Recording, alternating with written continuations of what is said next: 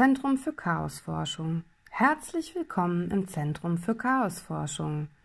Jetzt atmen alle mal ganz tief ein und die Idioten nicht mehr aus. Habe festgestellt, dass ich übersinnlose Fähigkeiten habe. In erster Linie ist da mal die unglaubliche Begabung, schräge Kreaturen in mein Leben zu ziehen.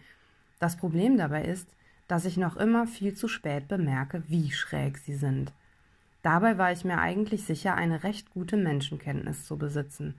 Schließlich bin ich auch schon dreimal sieben. Superspruch, oder? Es wäre total hilfreich, wenn Menschen Häkchen auf der Stirn hätten. Wenn die Message angekommen ist, verdoppeln sie sich. Und wenn sie sie tatsächlich verstanden haben, färben sie sich blau. Die Häkchen, nicht die Menschen. Wobei ich blaue Menschen mittlerweile bis zu einem gewissen Alkoholpegel irgendwie sehr zu schätzen gelernt habe. Sie sind einfach gnadenlos ehrlich und somit weiß ich, woran ich bin. Das mag ich. Bevor ihr euch wundert, warum ich so bin, überlegt doch mal, wie ihr mit mir umgeht. Passt schon. Ist ja nicht so, als ob ich Gefühle hätte oder so. Die häufigste Ursache von Erschöpfung, Müdigkeit und Burnout ist übrigens das ununterbrochene Aufregen darüber, was andere Menschen tun oder sagen. Gaunerzinken wären noch besser als Häkchen, die sagen direkt etwas über den Charakter einer Person aus. Ein Kreis auf der Stirn bedeutet Hohlkammer, Vakuum, beginne kein Gespräch. Ein Viereck, oh kompliziert, denkt um viele Ecken. Eine Spirale, dreht sich gedanklich im Kreis, kommt aber aus diesem nicht heraus. Und so weiter. Ich habe ja nicht immer Zeit zu warten, bis jemand endlich betrunken ist. Wenn alle wenigstens regelmäßig ihre Medikamente nehmen würden, dann wäre auch so einiges besser. Habe beschlossen, damit aufzuhören, mir Gedanken über andere Menschen zu machen. Das Bauchgefühl ist manchmal nämlich ein ganz schön kluger Kopf. Und es dauert jede Menge Quatsch, bis man glücklich, klug und weise ist. Die Regeln in meinem Leben bestimme ich.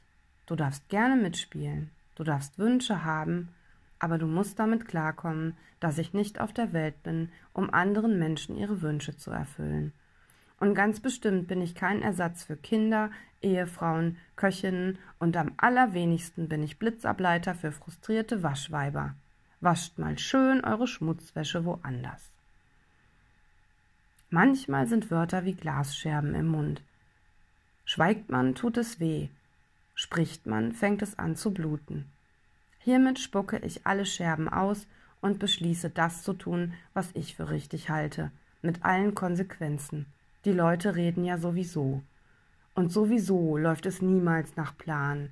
Schlau ist also, damit zu rechnen und sich trotzdem nicht beirren zu lassen.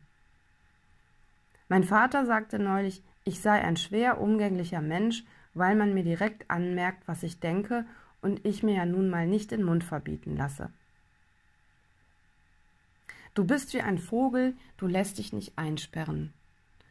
Er ist der Mann, der mich am längsten kennt, er wird es wissen. Aber ich bin kein schwer umgänglicher Mensch, weil ich sage, was ich denke und niemandem in den Hintern krieche. Wer versucht, mich einzuengen oder festzunageln, hat keine Chance. Ganz einfach. Manchmal fühlt sich mein Leben wie ein Test an, für den ich nicht gelernt habe. Und ich habe Prüfungsangst.